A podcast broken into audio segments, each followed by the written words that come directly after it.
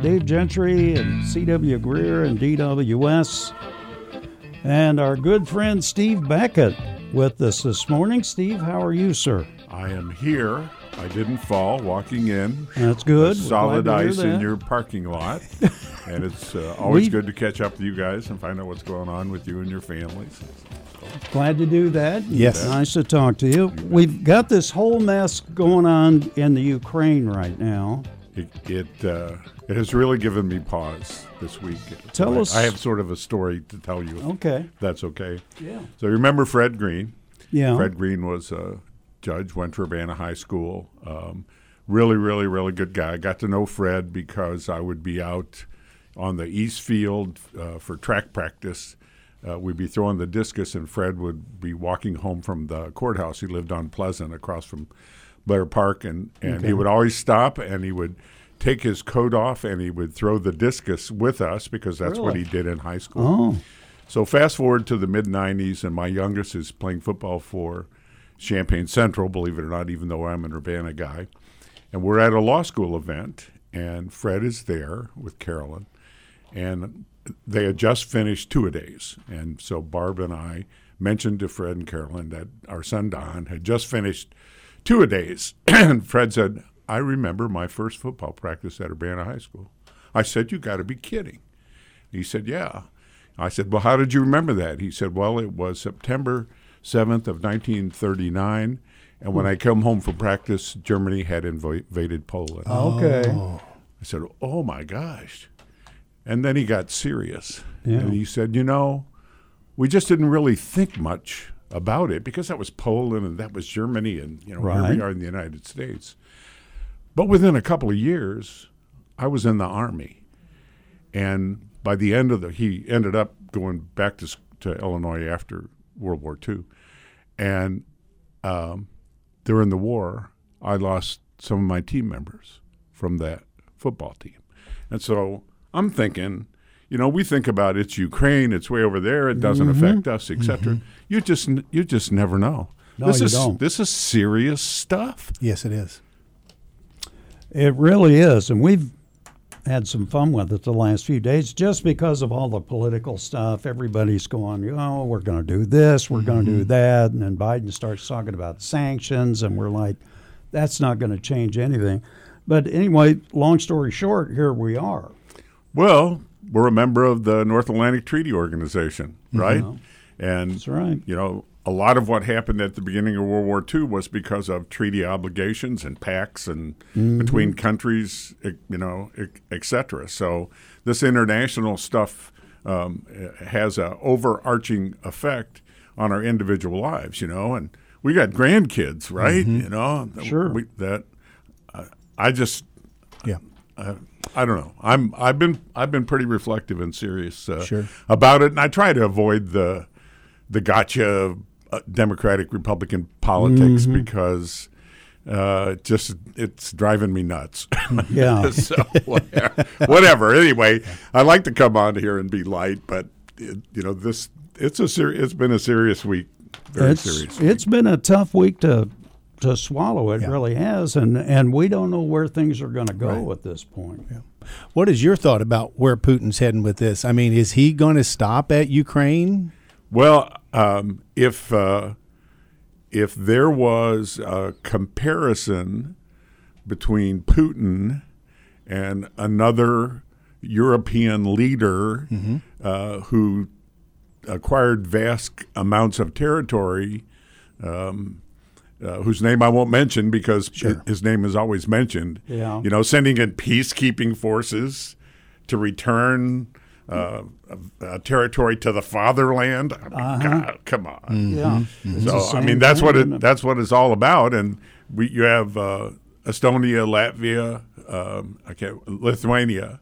So th- those those Baltic states, those are NATO members, right? So, uh, but they were at a time under within the sphere of the Soviet Union. See, so uh, the, uh, you know this guy has that mentality, that tyrant's mentality.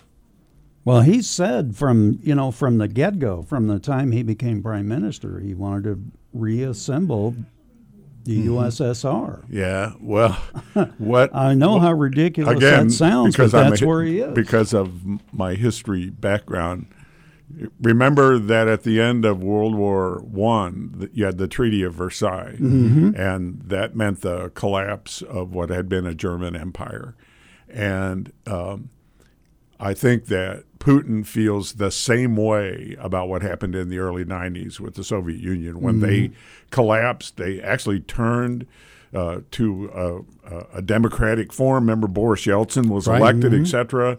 We all had high hopes that uh, going to turn the corner. We're not- not going to have this uh, monolithic communist you know situation and it just it feels like uh, we've returned to that And that's what everybody's been saying. If you listen to what they're saying, they're repeating themselves over and over again. The different people that I've watched on MSNBC and and wherever they are, they're just talking about the fact that we have to make changes, and we don't know where Putin's coming from, and there's no way that he can do this.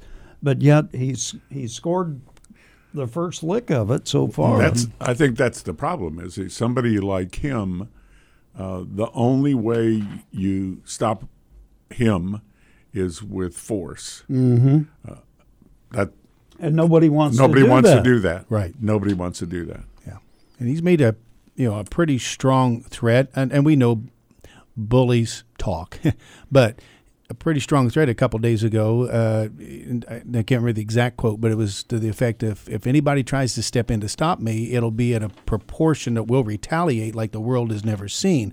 Now I know those are big words, but. I mean, that could take in anything from nuclear to cyber to, you know, I mean, and he's to me he seems the type of guy that would do that out of ego and without any regard to anybody else. Well, on the on the world stage, it it seems to me that if you had a united front, and that would include China, um, you might be able to accomplish something without the use of force. Um, but China is a player in this. Yeah, big time.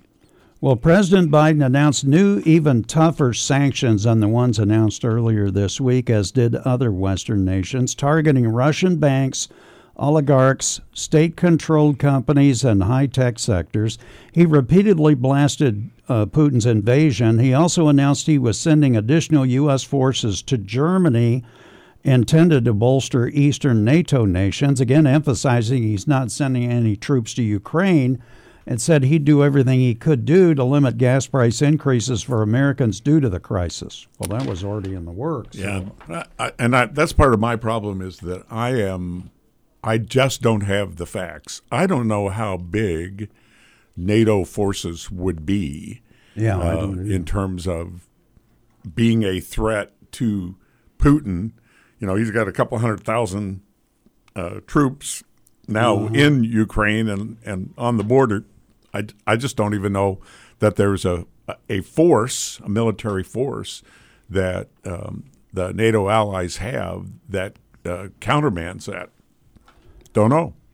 They say anti war protesters took to the streets in 53 cities in Russia. Well, that's uh, that's something. Yeah.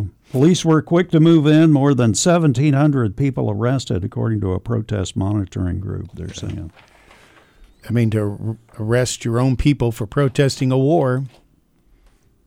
It's treason if you protest a war in Russia. Well, yeah. Right. So who knows what's going to happen out of this? Well, I'm sorry. I, I certainly didn't bring in the lighthearted attitude that we sometimes No, have on the last Friday of the month. But This is the 200 pound elephant in the Yeah, room it right You Definitely talk is. about it because we don't know where it's going to go. And I think it's on everybody's mind, uh, everybody's to, at some level, but I think it's on, I think most of us keep it in. So I think it's good to talk about it myself. So Well, you have to, you have to. really do. And you have a very unique perspective do. on it. Talking about Yeah. with Fred Green and this Yeah. and that. And, Yep. and that's interesting that it hit him that day in 1939. Mm-hmm. And here we are in 2022 Mm-hmm. Yeah. trying to deal with another kind of situation, yeah, yeah. which ironically turns out about the same thing. It it it feels Yeah. it feels the way Fred described it, the way mm-hmm. Judge Green described it. It mm-hmm. really does. Very sobering. Yep. Very sobering to reflect on. Um, well, what else? what else can we talk about? Sorry about that. That's all right. We can uh, beat on the Putin pinata later. All right, let me plug something. Okay. Yeah, let's do All right, that. so uh, Kasich and I, you know, are buddies, and uh, our uh, we, you know, our good friend Tom Costello passed uh, uh, early on in the in the pandemic, and uh, Tom uh, always put on at our church the Super Bowl breakfast. It was absolutely an unbelievable uh, spread. And so Kasich and I, with uh, Knights of Columbus at St. Pat's Church, are putting on the Tom Costello Mardi Gras breakfast Sunday morning, and uh, it will it will knock your socks off. I think Costello would be proud of us, even though Kasich won't let me put the pineapple in the middle of the fruit because he says nobody will eat it. But anyway, so I'm looking forward to that. It- It'll be a good distraction from this Yes. sober news. Yeah, it's it's been a wild week, and of course we had the Illini game last night. And Oh, was, my gosh, that was good. Oh my gosh. Oh my gosh.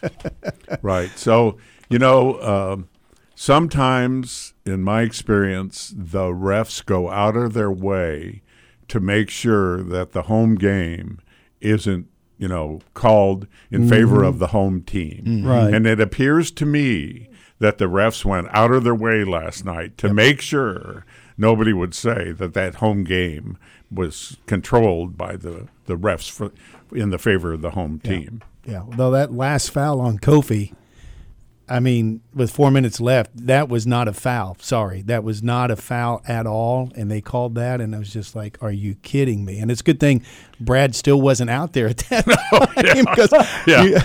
Yeah. wow, you know, and I couldn't blame him. It was it was bad at points. Brad seems a bit volatile anyway, don't you think? Well, I I think that uh, he's intense. Is that the right word? Yeah, I think and he's is. intense as a coach, and Yep. he wants that intensity to Yeah. to wear off on his players, and he wants Sure. them to play. And it it uh, looks like the like the team was uh, ready, and they, by golly, they almost pulled it out. Mm-hmm. Almost. Yep, yep.